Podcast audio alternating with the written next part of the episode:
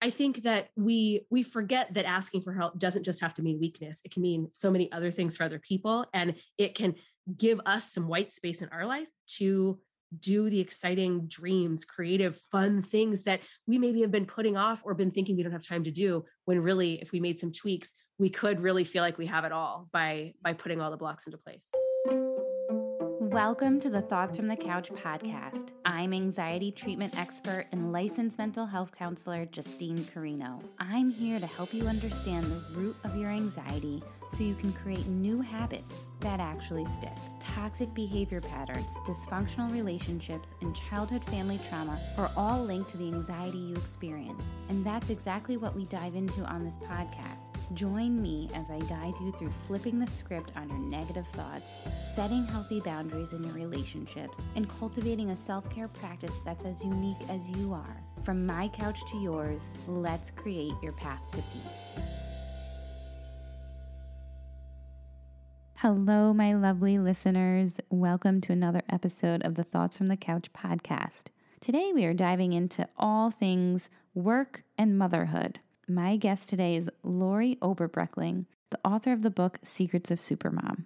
Lori helps moms who want to be extraordinary present moms, but also want an amazing career and learn the skills and techniques to be able to quote unquote do it all, which you'll hear us get into. It's kind of impossible to do it all. Balance is a myth. But talk about super moms. I mean, Lori is a mom of four and she's a wife, she's an author, she has a photography business and she's a coach for moms. She has a podcast and she's a corporate leader. Wow. I'm beyond impressed and dying to know how she manages all of these hats. So, without further ado, let's get into this episode so you can hear from Lori. Hi, Lori. Thank you so much for speaking with me today. Can you tell us a little bit about yourself and your career?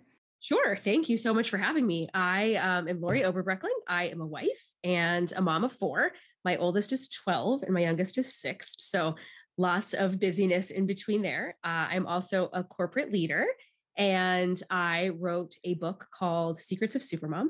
And really coming out of the pandemic, wanted to help moms who were really struggling. And so kind of created that. And from that became a podcast and a program and coaching and all the things. So super excited to be here and share a little bit more about it. I love it. And what a great role model you are for women who want to have really great careers and be a mom and be a mom of multiple children. And sounds like you had four kids in six years.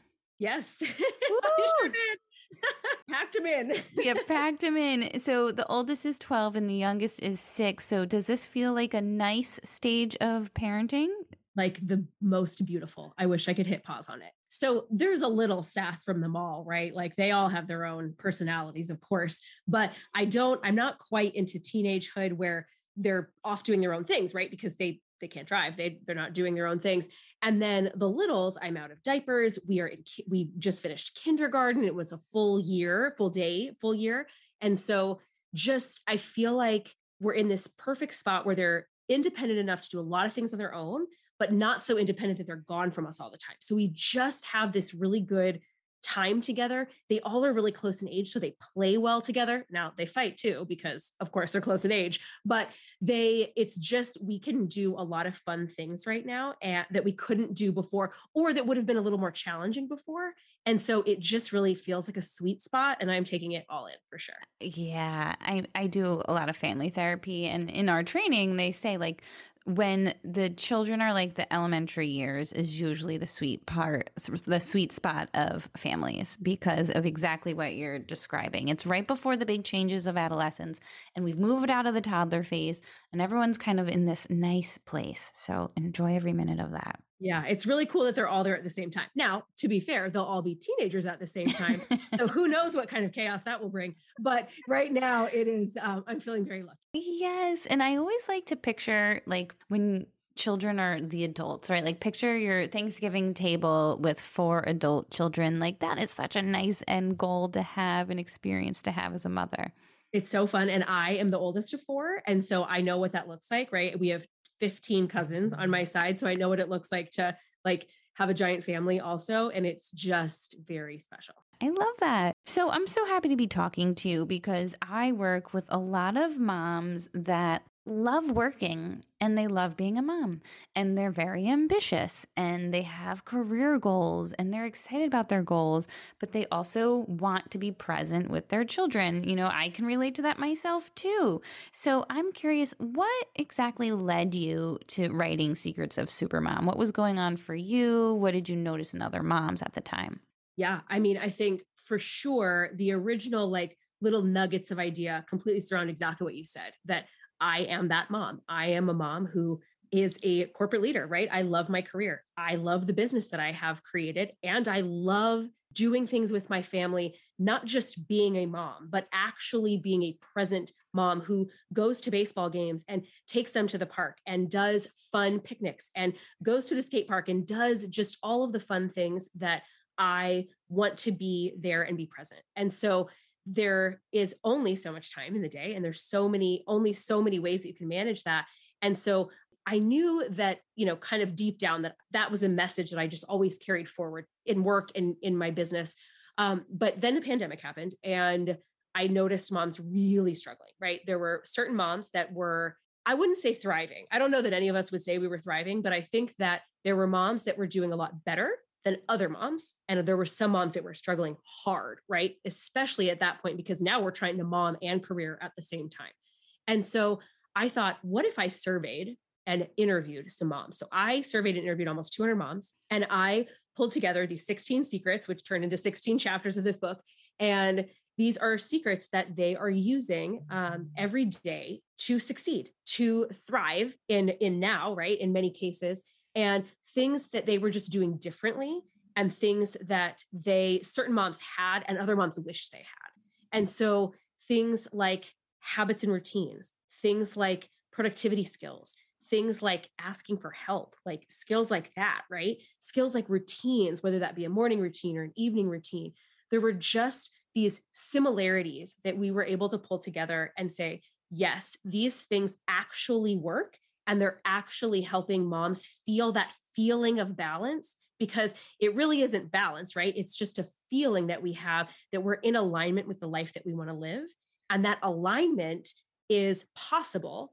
We just have to learn some skills to get there, right? There's some strategies that help us get there easier, faster, better with more peace. I love that. And I definitely later want to hear some of what the, those secrets are. But I want to acknowledge something really nice and unique here. I think a lot of women have like this all or nothing thinking. Like, oh, if they're successful in their career, they must be working 100 hours and they never get to see their kids to make themselves feel better. Or if they're um, at home more like oh they have nothing to like they have no career ambition they have nothing going on they're with their kids all of the time i could never be like that. So it's this all or nothing um, path where we feel like we're sacrificing something? Like if i'm killing it in my career then i'm sacrificing being a mom and if i'm killing it at home i'm sacrificing a career and it sounds like you found this gray area where you can be present with both. It's not all or nothing. The middle, the in between seems possible. The in between is totally possible. And the in between happens when we stop comparing, right? So, one, there's some things we talk about in the book um, about jealousy and comparison and how that is definitely taking us in the wrong direction, right? Because everyone has a different life, everyone has different responsibilities, everyone has different things even moms that have a career and four kids, just like me, right? I have a career, I have four kids. Other moms with a career and four kids have different levels of spousal assistance, have different levels, uh, you know, some of them are married, some are not. There are different levels of oh, like elderly parent care, right? Like there are women that are caring for their parents as well. I am not at my age. So there are all sorts of other things that play into our lives that we can't compare our life to another because there's literally no one that has it exactly the same as us. So being able to deep dive into our own life and figuring out where we can make the changes, not because someone else is doing it, but because that's right for us, that's where we can pull in and find that balance, find that alignment, find that time in between. And it isn't black and white, right? There are days where I go from career to mom to business to career to mom to business, career to mom to business. And at the end of the day, go, oh, wow, yeah, that was really balanced versus going career for eight hours, momming for eight hours, sleeping for eight hours, right? There are days that are like that. And, and those can work too. It's just being able to figure out what really works for you, getting rid of all the ick that is often bogging us down and being able to really move forward and say, okay, I am doing it all because I'm doing all the things that I really find important in my own personal life. So I imagine people really getting familiar with what they value and listening to their personal values because what every mom values is going to look different from the other mom and what they're valuing at that time. And it's so different from the way our mothers raised us, right? And it's because of social media. We now get to see how every other mother is doing things. There's mom influencers, and some are working moms, some are stay at home moms, some are this, some are that. And so you can't help but scroll and compare. And that's where things get dangerous. We're like, how is that person doing it all? And we make these assumptions. They must be this or they must be that. And we really don't know, to your point, what's behind the curtain there we never know know what level of help right? Some of us have very equal partnerships with our partner where there's where our partner is doing a lot and we're doing a lot and we're all in it t- together. Other women are doing it almost all by themselves with not a lot of help. Some women have a lot of hired help right? Like they have a nanny and they have a housekeeper and they have a bunch of different things that are able to take a bunch of tasks off their list so they can focus more on those other things right? And then the, we have all the in between we have all the in between where they've got some level of help they've got parents at help they've got all these other things and you're right we don't see all of that unless someone literally sits down and says let me tell you all the help that i have in my life you never know what that looks like and so someone might seem like they're doing it all but they're prioritizing the important things for them and if they feel like they're doing it all perfectly, right? Like they feel like they're doing it all because they're prioritizing the things that are important to them. They know their values. And then all those other things, they've either let go entirely, they've let go some, or they've been able to find help that they need in order to get them done without having to spend their own personal time. Yes, yes, yes. And a lot of I'm looking through this as the lens of like the ambitious women who want a great career and be a great mom, usually type A, overachieving type of people where they're used to doing things themselves. They are uncomfortable asking for help. They will do things themselves until they're burnt out. And sometimes we have to learn the skill of delegation and be like, oh, I am kind of taking on more than I need to. Maybe someone can pick up this slack here, whether it's delegating to a partner or a family member or hired help or to a child. So I think some women have a hard time recognizing that they can seek help in other ways. Yeah, and I think um, I think you're completely right, and I totally like I can relate with that. Right, like years ago, that was me. I didn't ask for help from anybody, and it is the hardest thing for me. But it was the biggest benefit by me changing that and one of the things that I'll give you guys a hint or a tip that uh, that really worked for me, being a high achiever, I thought, well, I can just do it better. I can do it faster. I can do it. I can do it. So why should I ask yes. someone else to help? But when I started climbing my career, they said, how many opportunities are you keeping away from other people on your team because you're hoarding it, right? You're keeping it all mm-hmm. to yourself. So it was for it was a different way of thinking. Instead of me thinking, I'm asking for help. I can't do it. I, I'm saying that I'm weak. It was, oh, I have to give these opportunities to my team so they can grow, so they can grow their careers, so they can get better. And the same is true at home.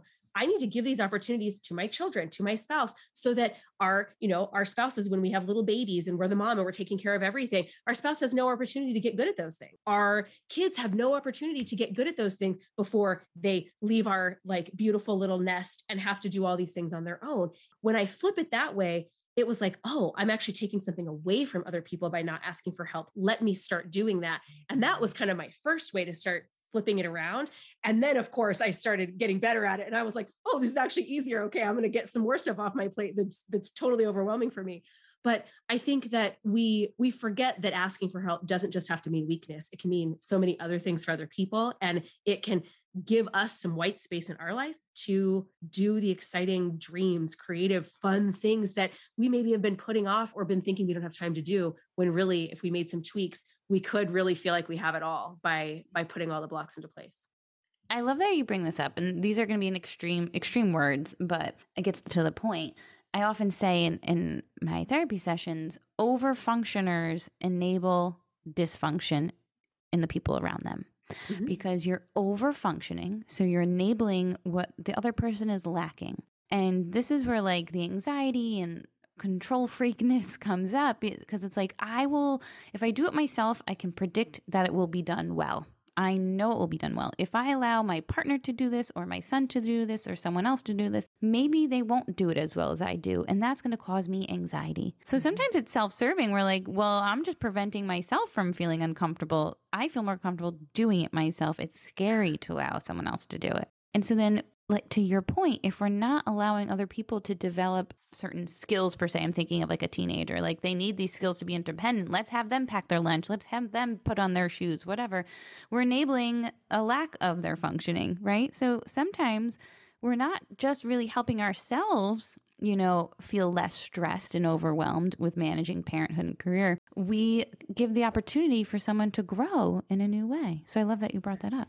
Yes, absolutely. That growth is so important and it takes the the the brunt off of us. Even if we have to teach it and spend a little extra time at the beginning, it takes that time away. And mm-hmm. little pockets of time. I speak so much about just little bits of time that can be such a game changer in your life. And so even just taking away those little things that someone else can help with is really a great way to get yourself that bigger chunk of space where you can do what you want with it. And whether that is rest or like recharge, or that is to start work on the bigger dreams, the bigger goals, the things that you felt like you you can't do right? I can't possibly i couldn't possibly spend this time on me to do this big to try this big thing because i have all these other things.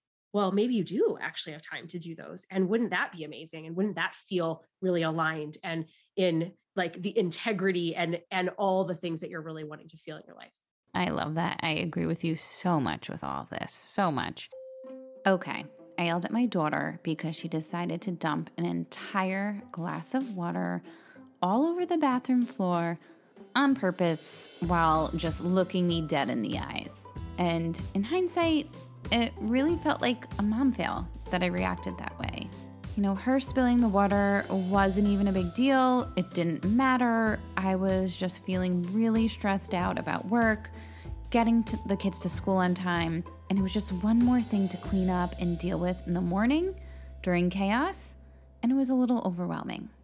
I'm a busy working mom, and for the longest time, this was almost a daily recurrence yelling at my kids because I was so stressed out. And it kept happening because I didn't know how to take care of myself and get the care I needed. So instead, I became drained, overbearing, and an irritable mess in the house. so now, through intentional self care strategies and some simple techniques for anxiety and stress management that have become non negotiables for me, I am doing more that I enjoy and stressing less. I want you to have the same relief. I want you to have more days with less mom guilt, more moments of fun and presence with your kids, and making good memories with your family. Also, more of living your life well. Join me for the Path to Peace live group program to clarify and prioritize what you truly want for yourself and your family and learn how to slow down and say no more often to the things that don't align with you. You can learn more about the Path to Peace by clicking the link in the show notes or heading to carinocounseling.com. So, what do you think the biggest struggles are for moms that have these big goals and career ambitions, but also value motherhood and want to be present and want to be all the things? What are some of the biggest struggles you found during these interviews? a lot of what we've talked about so far having that black and white i either need to be working or momming and that's it. And they need there needs to be this clear division between them. When so often many of us work from home right? Especially now many of us still work from home. I have worked from homes for for years and years. I mean i've worked mm. from home off and on since 2007 so for me this is not a new experience but for many it is right? So you've got this work from home situation or you're running a business and maybe you don't have childcare or don't have a lot of childcare and so you're trying to manage everything at the same time and you think you're failing because it's not always black and white. Now sometimes you need that black and white time to feel really present with your family or to feel really focused on your business. That's chosen time that we schedule, right? So there is time for that. But when you feel like it must be black and white and it almost never is, and you're feeling guilty and faily because of that, that gives you that anxiety it causes that just kind of that buzz inside where you feel like you can't fully focus and you can't fully feel the moment in any moment and really it's it's that thinking that is you know is this really true? Does it have to be black and white? Could i be hanging out with kids and doing some work at the same time and could it be totally cool right? Like could these things be mutually exclusive? Could things be happening at the same time and it's okay? And i think the answer is yes and and by kind of taking that within by really accepting that we can get some peace from that and not always feel like it it isn't working no, that's awesome. I have so many thoughts. One is the house plant thought. So I was reading an article and was talking about parenting a teenager, but teenagers they act like they don't want you around at all, but they do. Like the same way they you're house plant, right? Like you know the house plant is there. You have to water it like once in a while. That's how teenagers want their parents around. They want to know that you're still there and mm. that you're still caring and then they can come to you for water every now and then, but they don't want you all up in their business, but there's something about what you were saying that made me think of that analogy. Like you can still be doing your work stuff with your teenager in the background doing their homework, right? You're not talking to each other, but it's the presence of each other that sometimes makes all the difference. So I was thinking of that. The other thing I was thinking of is the shoulds that rule our lives, right? And I do a lot of cognitive behavioral therapy, and I always try to point out the should statement that someone has in their head. I should be working this many hours. I should be making this much money. I should spend this much time with my kids. Should, should, should, should. And these shoulds make us feel really guilty because they're usually unrealistic we usually cannot meet them. They're usually a result of comparison, and that's where the jealousy comes up. So then we don't meet them, and then we feel guilty, but then it's irrational guilt because we shouldn't have had that expectation to begin with. And I think the shoulds come from a lot of conditioning that's modeled to us, right? So we can all think of our own parents that raised us. Did we have working moms? Did we have stay at home moms? What were our experiences of both of that? What about the community we grew up in, right? Were there, was it common to have working moms? Was it common not to have it? And then the community we live in now. What is quote unquote normal um, for moms in the community? So there's so much conditioning coming from society at large, from our own family history that impacts our thoughts about how to be a mom in 2022. What do you think? Ah, yeah, I think absolutely. I think so. My mom worked, right? But she also did tons of like crafts and activities with us. And she also did like 95% of the housework.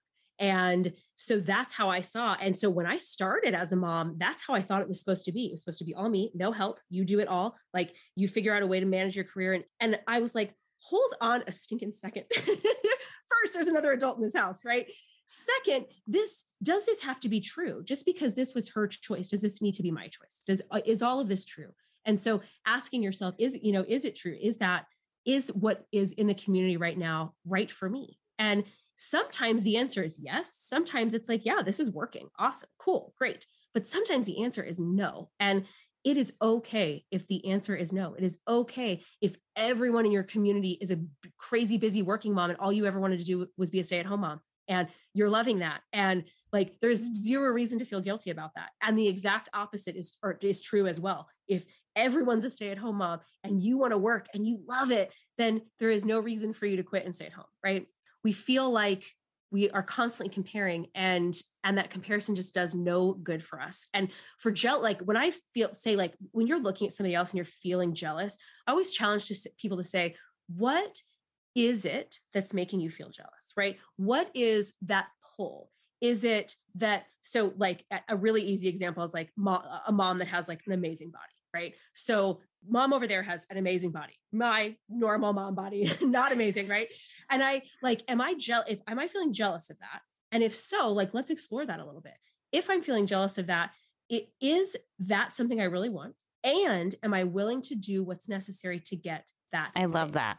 So this is a very easy one to look at because I can say, am I willing to be very careful with my eating, track it daily, watch every calorie, every macronutrient, and am I willing to spend lots of hours working on in hard workouts, right? And my answer might be yes, I'm willing to do that. And so I can then make a plan to start that.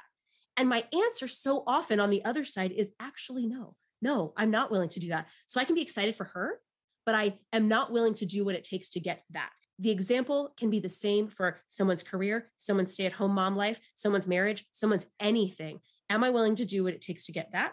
And if the answer is no, then that jealousy, we have to learn how to let that go because there is no reason to let that simmer if the path to get there is something you're not willing to. I love that. I'm going to borrow it. I'm going to use it for myself. I'm going to share it with clients. Use it for yourself. Because, it works really nicely. I use it too. yes, I'm going to use this because you're so right. Because you can have whatever you want, right? I'm, I'm, we're ambitious women. You can, you can have whatever you want. You have the power to figure it out. Everything's figure outable. But are you willing to do what it takes to have that? And then you have to self reflect and say, mm, that's not me. I'm actually not willing to do that. So goodbye, jealousy. Maybe I'll come back to that another phase of my life. But right now, I'm not willing to do that right now. I don't want to sacrifice other things to make that happen. Maybe she chose that and is sacrificing other things in her life that I easily have. Absolutely. And it is sometimes it is about sacrifice, right? So for that example, would I be willing to work out? Let's pretend she works out two hours a day. Am I willing to work out two hours a day? Right? Am I willing to spend two hours of my time a day that I like thinking of my life right now? What would I have to sacrifice to make that happen? Right. And oftentimes I might not be, but maybe I am willing to sacrifice to start a new business. Maybe I can find ways. Maybe I am willing to sacrifice perfectly folded towels and the cleanest house on the block to do something exciting and new, right? Maybe I'm willing to sacrifice some of the things. You know, that's a, a tug of war that I have all the time. When I'm really focused on a big project, so I just did a summit, which brought a bunch of moms together. It was amazing. But I had a lot of time that was focused towards that outside of my career, outside of my family life. So, was my house the cleanest during that time? Were there toys everywhere? Were there things all over the place? Yes, they sure will, because that was something I was willing to sacrifice in order to make this other dream happen. Right. And knowing that dream would be met. And then I would be able to go back and go, like, okay, our house is a wreck. Let's get this back to where we want it to be. And so there's always the give and take and figuring out what's the most important thing to me and how can I drive that forward.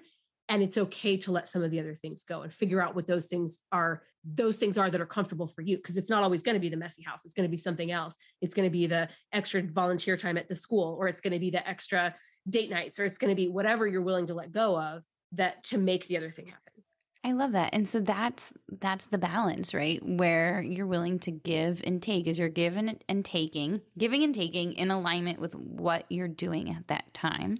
And I also think we can think about things as temporary. You know, when I'm anxious or stressed, I often fall into thinking patterns like, this is forever. This is the end all be all, right? I'm thinking of like when I've had newborns, like, I will never sleep again. Like, this cannot be how life will go, right? But then I'm like, wait, this is temporary. Like, I, I know people say we'll get past this. I have to have faith that there's the other side and that my kids will sleep, right? And my kids do sleep now. So everything is temporary. And we learn that as we go. So imagining you with your summit, like, yeah, temporarily your house was a mess. And you probably knew that. And you're like, okay, there'll be a time that this goal is over and I feel so satisfied by this goal. And then I will tend to my house. So I think, like, for me and, and a lot of the clients I work with, is reminding them that things are temporary. Nothing is ever fully permanent. And when things feel hard, to remind ourselves like this is a phase of life in the season we're in with the goals we have. And sometimes things are going to be a little bit different. We have to be a little bit more flexible. Yes, a season is exactly what the word that I was thinking. Like this is a season. And and I think the thing that helps the most to not feel guilty and yucky about it is to plan for that season. So for me, I knew I was going to be putting massive amounts of time into this project. And for because of that, I knew that I needed to plan my family time to make sure that I was still, because that was never going to not be important to me, right? That was not one of the things I was willing to sacrifice. And then know that certain housework, certain meal planning, certain things were not going to be done around the house and be ready to accept that beforehand and cut and plan for that. Be really intentional. Because by doing that, I then wasn't living in this week after week of guilt and yuck because it wasn't what I wanted it to be. I knew it wasn't what I wanted it to be, but I knew that was my intention. I knew that was the plan. I knew it was a season and it was okay because I knew that that season would come to an end. And then it, we would move into a new season of reorganizing and, you know, getting ready for back to school and doing all the things that, you know, that we're working on right now. And so it's just, I think the planning of it, the intentionality of it is what helps us stay out of that guilty, yucky feeling because we're preparing ourselves for what is to come instead of hoping it's going to be fine even though we know we don't actually have enough time to make it all happen, or we know we don't have enough time to do quote it all. Yeah. So planning is key. I'm guessing that's one of the things you include in your book. Huge. Yes. Huge, huge. So you've given us a lot of tips. Are there any other tips that you'd want listeners to hear? You know, some strategies for moms who are trying to manage this work life, quote unquote, balance and are starting to feel overwhelmed by both? Yeah. I always get asked, like, how do you do it all? Right. How, and I, and the answer is I certainly don't. Right. I have someone that cleans my house every two weeks, for example. So do I scrub toilets? Almost never. Do I like vacuum under my dresser? Almost never, right? These are things that I don't do because I have hired someone to do it. There are things that I still do do that at some point would I will probably give to children or that I will trade my spouse with other things, right? My husband does 95% of the hanging and folding of the laundry. Like there are things that I don't do. Um, and because of that, I am able to feel like I do it all because I do feel like I do it all, but I don't actually do it, quote, all. So I think that that is the mystery, right? Is that we want to be able to do it all, but but we we want to, but we can't actually do it all. And we've got to figure out what those things are. So for me, is really figuring out those priority things, being able to stay in alignment, being able to listen to my body. So I am like Enneagram three achiever. I will push forward. I will hit a goal. I will look for the next one, right? I don't celebrate it. I move on. So I have to be careful and pay attention to myself about those things. But I like, I can feel it in my body if something isn't starting to feel right. Mm. I can feel mm. that pressure in my chest. I can feel that pit in my stomach. So I have to go, hold on. You're meeting all the goals and you're hitting all the targets, but something isn't right anymore because mm-hmm. instead of feeling exciting and light about it, you're feeling heavy. And so what's going on I have to force myself to stop and listen to what my body is saying something is happening, even if my mind hasn't caught up yet. Even if my mind's like, no, go, you can do it, keep running, right? So for me, that's my um, challenge, especially as I think ambitious moms can relate to that a lot. That their minds are saying, "Go, you've got this, keep going, you're amazing." Uh, where you know, or or you can't stop. You might not be amazing if you stop, so don't stop, right? And whether it's one of those things, if you listen to your body, I think that you can also you can really feel that. So that's always a step that I say take some time to pause and listen in there and see what's actually mm-hmm. happening. Do you feel light and excited and ready to go or are you feeling this heaviness and do you need to explore is this really balance? Is this really alignment? Are you really feeling the integration that you want to feel in your life? You know, I, I also find to add to, to your comments, um, a lot of the doers and the achievers like rest and downtime is really uncomfortable and like we always want to produce an outcome and if we're not if we're relaxing too much it's like this itch starts to happen. We're like what's the next thing? What can i work on? So it's really really hard for someone to slow down when they're so used to producing. And we can even unpack that like was that conditioned? Were you rewarded as a child for producing outcomes? Were you praised? Is that how you felt loved you know through that praise? So rest is productive, right? And I want people to remember that. Like, we need the rest to take care of ourselves, to be able to take care of other people as moms or as leaders in our um, careers. And we have to get used to being uncomfortable with the slowdown. And it's very unfamiliar, that feeling for a lot of people. And it's very challenging and people usually go back to old habits. Like they slow down for two seconds and they're back onto the next thing but then they're stressed out and then they're burnt out and it's this whole cycle. So it sounds like it's very useful for people to get comfortable with slowing down when their body starts to tell them they need to. Yeah slowing down for sure and taking that rest and and rest is super uncomfortable for me. I get it. Like you are speaking to me when you are saying these things right? And so i have also you know tried to realize okay so sitting on the couch watching tv would be rest for some people right? That's just annoying to me right? I don't want to do that. I don't want to. So i think okay what do i like to do though? I love to read and that's rest right? Like that's slowing down yes. and like slowing my body down slowing my mind down and letting it be creative letting it think other thoughts than what's next on my plate, right? So I work that in. I always bring a book when I go on vacation so that if I do have that antsy time when everyone else just wants to hang out and do nothing and I'm like, let's go, let's go, let's go, I can start reading my book. So like I just got back from a vacation, I read two books on that vacation. And so I can force myself to do that because it is important. And I noticed for me, and I think other ambitious moms will feel this as well, because I know that I've talked to clients about this, is when you start to hit the go, go, go, and you never take the rest, whether that's sort of that intentional rest, like I'm talking about, or just like forced rest, you know, any sort of rest time, you start to feel less creative in your thinking. And I don't just mean like in creating ideas for creative types of output, but also just good creative problem solving in your normal career, good creative problem solving for challenges in your life. And those things start, everything becomes more black and white, I feel like, when we are not taking that rest and letting our mind come up with ideas that are not this or that. That there's so much gray that comes when we give ourselves time to rest.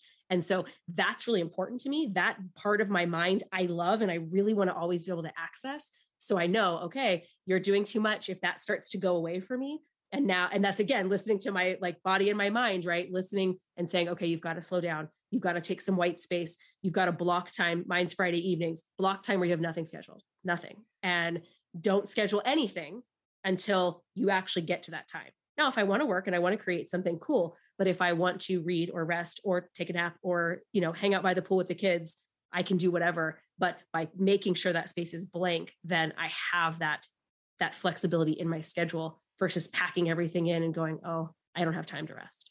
I love that. And I love that you're giving me snippets of your life because I'm like, I want to write down every detail of what this woman does because she, you are just, you are the super mom, right? And I'm hearing you talk. You're like, I read two books on vacation with my four kids. In my head, I'm like, how do you read two books on vacation with four kids? Where did you find time to do that?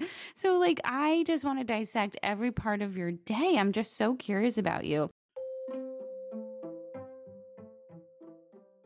There, have you heard of the app Match to Play? Match to Play is the first virtual community developed to support family well being. Now, there's a lot of resources and tools out there for the moms, the dads, the children, even the teens. There really aren't many apps designed to support the entire family.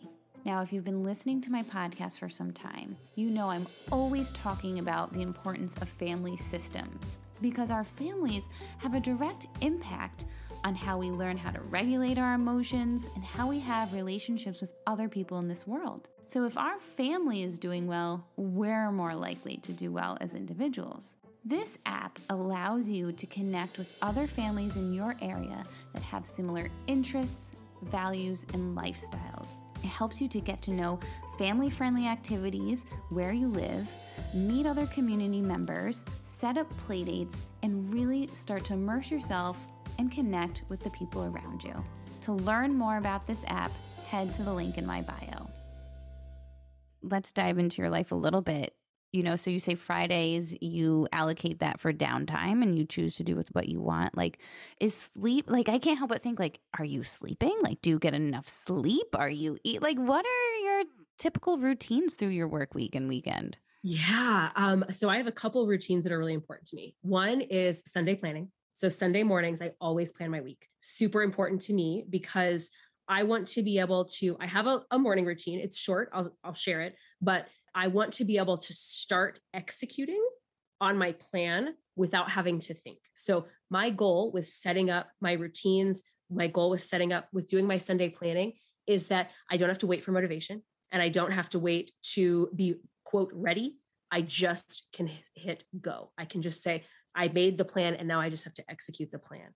And for me, that's a lot easier because many days I woke up, wake up motivated, right? I'm excited and motivated a lot of the time. But there are days where I wake up and I'm like, I am not ready. I do not want to do this. So if I don't have a routine, if I don't have a habit in place to get going, I may not get going. And then, you know, and then I start to feel guilty. I start to feel like I'm not doing what I should, blah, blah, blah. You know, like then I get my head. So if I can just get going, I've got to, you know, I've got to have those routines in place. So morning wise, I wake up, um, I get up very, very early. I get up at four. Um, and I know that's uh, like obscenely early for most people that are listening, but I do get up at four. Uh, it progressively got, I've always gotten very early and it progressively got earlier and earlier as I had more children because they woke up earlier and earlier. Yeah. And I really, that's the phase needed, I'm in. Yes. I really needed the time before they were awake. My mind is on fire in the morning. It is my best energy physically and mentally. And I need to use that time. And it, when there were like babies everywhere and toddlers everywhere, and it was like mass chaos, I couldn't use it. And so I would just progressively got up earlier and earlier. And now they get up later, right? Like now they're getting up in like the six o'clock hour. So I have like two whole hours before they're awake, whether that's to work or to do other things. But I have coffee, I feed our dogs, I do my gratitude. I do gratitude in the morning every single day because I have found a giant difference in my life by doing gratitude and a little bit of journaling than when I didn't, because now I am always looking for the things to be grateful for in my life. Always, every day, all day long. I'm looking for things I can be grateful for. And that is a beautiful habit to be in because I find things I probably would never would have noticed even in the past. And I so, you know, it's hard to start if you're not used to doing it, if you're not used to looking for those things. But even if they're tiny, I am grateful that my coffee is hot right now because I drink cold coffee so often, right? I am grateful that I have new tennis shoes to do my workout, right? Like it can be tiny things. So I do workouts four days a week. And um, and those are in the morning also because again, high energy times. I want to use that energy because if I wait till like three in the afternoon, the workout just kind of pitters away and never ends up happening. So I know me, I know what I will do you know i work with a coach because he's waiting on me he wants me to come there you know i have a group that is waiting on me so i have i put some accountability in place because working out has never been my favorite but i know mm-hmm. it's important and it Smart. definitely makes my body feel different and yeah so those that morning routine and then the sunday planning are my most important things and really have allowed me to consistently meet goals over and again by doing that because I'm not just waking up every day hoping I might get some stuff done today. I'm I'm just not allowing myself to allow hope to be my strategy, right? I have an actual plan. Thank you for sharing that. I'm so yeah. impressed. You know what you're identifying here is what I call like non-negotiables for some of my clients. And when we're talking about specifically like emotion management more anxiety management, I have them identify like what are the non negotiables throughout the week that you need to do to feel grounded? What are your anchors? Like, what do we have to start habitualizing and put into a routine so you have this strong foundation to your day or your week? And you easily identified yours. You're you're like I'm waking up before and I'm doing my coffee and my gratitude and my workout and I'm getting ready before my kids and then Sunday it's the planning for the week. I have I'm very similar. I'm I wouldn't say I wake up at 4. I I I struggle at the 5:20 mark. I'm trying to adjust the clock back to 5. I'm slowly getting there, but there's something about getting yourself ready before the kids are up which is huge. Like you're ahead of the game. If your kids are waking you up and it's like a work week or school day, I feel like you're so behind the ball and that just adds so much stress. It feels like you are struggling through it all, right? Even if you still have enough time, it just feels like because you're constantly balancing what you need to get done, right? What like curl your hair or like put lunches together or whatever you have to do in the morning with what they need at the time. You know, they don't care if it's a toy that they need off a top shelf or they need help with tying their shoes or they need help picking out an outfit, like whatever it is, they need it. And you have to, you're constantly balancing it back and forth. So just being able to focus on the one thing and get that done. And then when they're up, being able to focus on them without having to still push for the other things, it's just easier. It's just, you know, it's always easier to do one thing than it is to do 20. And by the way, it leads to such less conflict because a lot of conflicts between parents and children or teenagers is there's two different needs at the time and you can't compromise both. You can't find to come to a conclusion where it's compromised. The parent has a need for whatever they need to do in the moment, and the child or teenager has their need. And so it's the two needs clashing. And in the morning, it's like the parent has their need to get ready for their day, the kid has their need for their day. And if you're trying to do both at once, that's conflict waiting to happen. The screaming, the yelling, the crying, the attitude. And what a way to start the day. No one wants to start the day that way.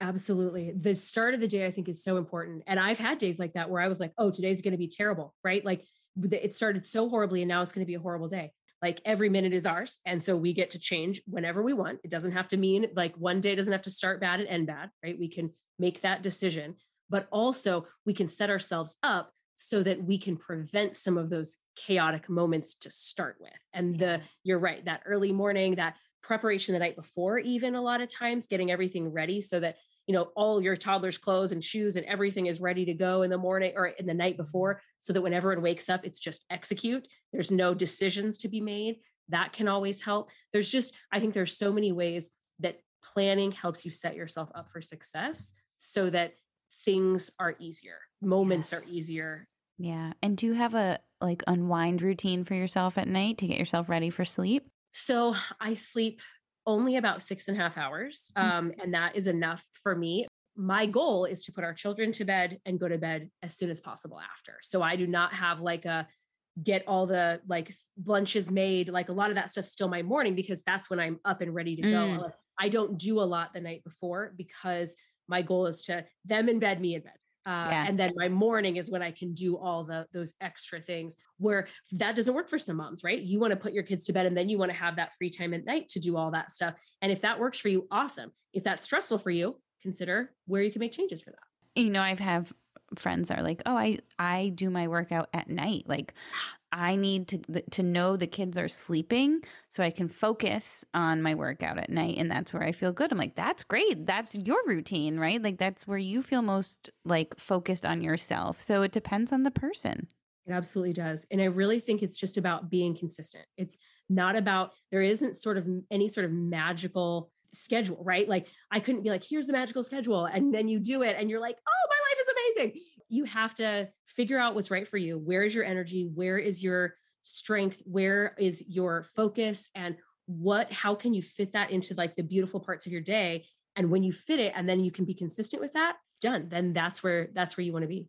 consistency whatever your routine is be consistent with it a hundred percent i love that advice we're gonna head to wrap up but before Yeah. you say that talking about habits i listened to something the other day and i was so like oh really you know i've always been thinking that to make a habit it takes 21 days like for some reason we got the 21 day rule new research is showing it takes 66 days to a year to form a habit. And that's why consistency is so important, but people give up and they're like, this didn't work out. I tried it this way for a few weeks and it didn't work out. Maybe you didn't try it long enough. So, listeners, if you're listening and you're like, okay, what does consistent look like? It could take three months up to a year to feel good about your routine. And it's okay to like pause it and try again, but you got to figure out what works best for you.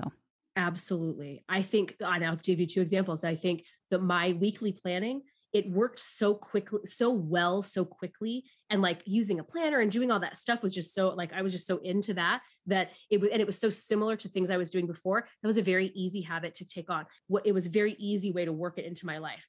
Working out, however, I would say it was a probably a good year before I wouldn't wake up and think, could I get have an excuse to get out of this? Right? Now there's never an excuse. I just get up and i go. I get up and i go You on the days habituated supposed to go i do it right? There is no question if i'm going. There is no do i have other things to do? No i just get up and i do it. And yes it's completely a habit. My body knows i'm going to do it. I go put my shoes on like everything is just there.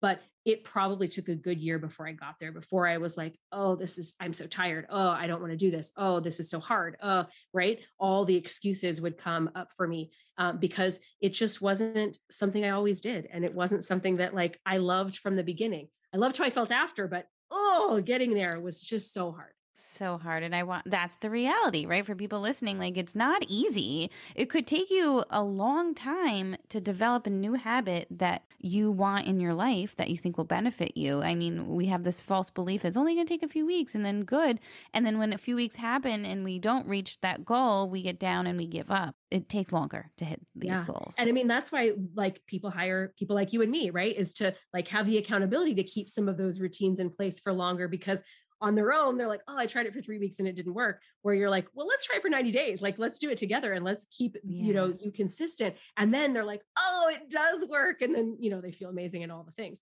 So, so yeah, so for me, like that's why I hired a, a workout coach, right? Because Yeah. I needed someone who was going to keep me on track. And um, and he does. I love it. I love it. Wow. Thank you so much, Lori. I'm so happy to have this conversation with you. You've given so such great advice and tips. How can listeners find you and connect with you? Yes, absolutely. I'm at secretsofsupermom.com. Uh, Instagram and Facebook is the same, and the podcast is the Secrets of Supermom Show as a freebie. So I we talked a little bit about time strategy and time tracking and those sorts of things too. And um, so I have a master your time toolkit, and you can go to secretsofsupermom.com forward slash master your time. And if you use coupon code Supermom, you get it for free. Amazing. I will make sure I put that in the show notes for people to go grab. Thank you so much, Lori. Have a fabulous day. I will, I will be thinking of you tomorrow when I'm waking up. I'm going to be like, I can do it. Lori's up already. I'm getting up. you can do it. Yes. Thank you so much for having me. Thanks, Lori. Wow. I mean, Lori is doing it. I feel like I could sit down with her and talk for another two hours with a pen and a notepad and take detailed notes on how she's doing everything. I'm just so curious about all of her tips and techniques on how to manage a career and motherhood, especially with four kids. It's really impressive.